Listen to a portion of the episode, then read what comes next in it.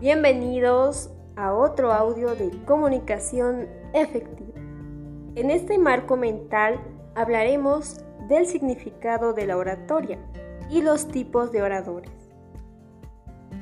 La oratoria, si bien sabemos, es el noble arte de saber comunicar. La definición no varía desde la época de los griegos. No obstante, muchos la definen erróneamente como el hablar en público, sin el término que le da la categoría esencial arte, que significa belleza, primando la armonía, el orden y la elocuencia, requisitos básicos que se debe reunir todo orador para ser considerado como tal. En su defecto, solo será un hablador frente a su público. Te voy a mencionar los elementos de la oratoria y son tres. Orador es el transmisor, el discurso es el mensaje, el auditorio es el receptor. Así también te voy a nombrar los fines de la oratoria. Persuadir, inducir con razones o emociones a creer o hacer cosas. Convencer, usar la razón y la reflexión mediante una argumentación que provoca una aceptación. Agradar, producir por medio de la palabra en el alma ajena un sentimiento de placer con fines determinados. Ahora vamos a mencionar el concepto de un orador.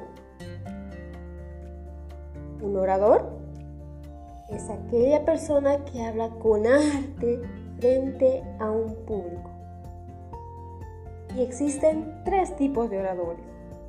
El primer orador es de lógica fuerte. Utiliza ochenta por ciento de raciocinio y veinte por ciento de emoción en su discurso. No logran efectos inmediatos, pero es más durable, tiene mayor influencia y, más que todo, tiene ese poder en la mente del oyente.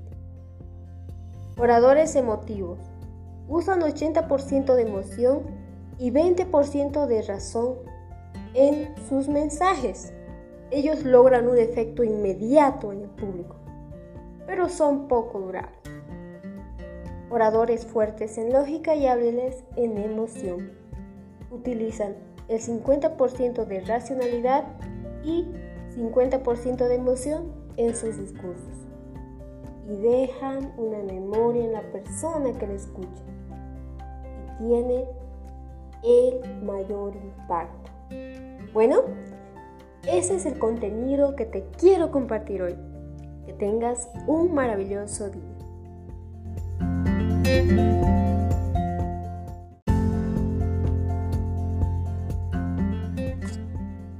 Bienvenidos a otro audio de comunicación efectiva. En este marco mental hablaremos de técnicas para el manejo del estrés.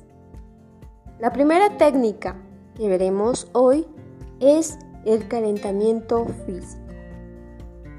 Realizaremos estiraciones de manera estratégica en los brazos, piernas y cuello.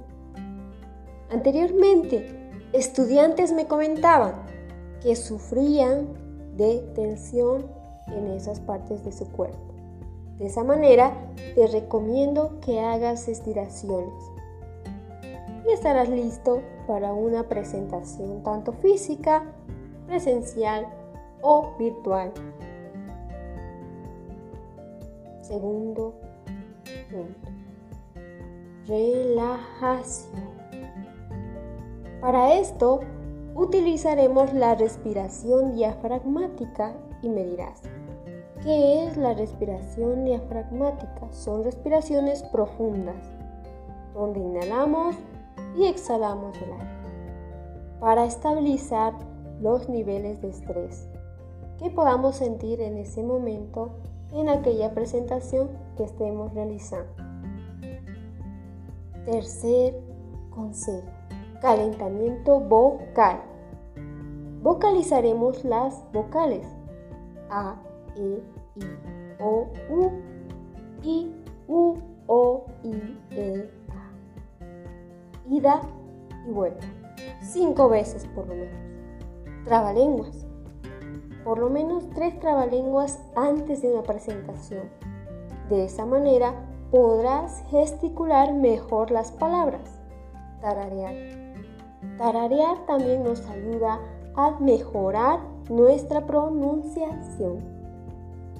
También te comparto tips de cuidado para tu voz. No comas alimentos muy fríos, fritos o con ají. Cuida tu voz, que es una herramienta poderosa para llegar a tu público. Cuarto consejo, cambio de mentalidad. Utilizaremos la visualización que nos ayudará a proyectar un escenario en nuestra mente que lo plasmaremos de manera real. Ya sabes, si piensas en perder, habrás perdido la batalla, sin antes empezar.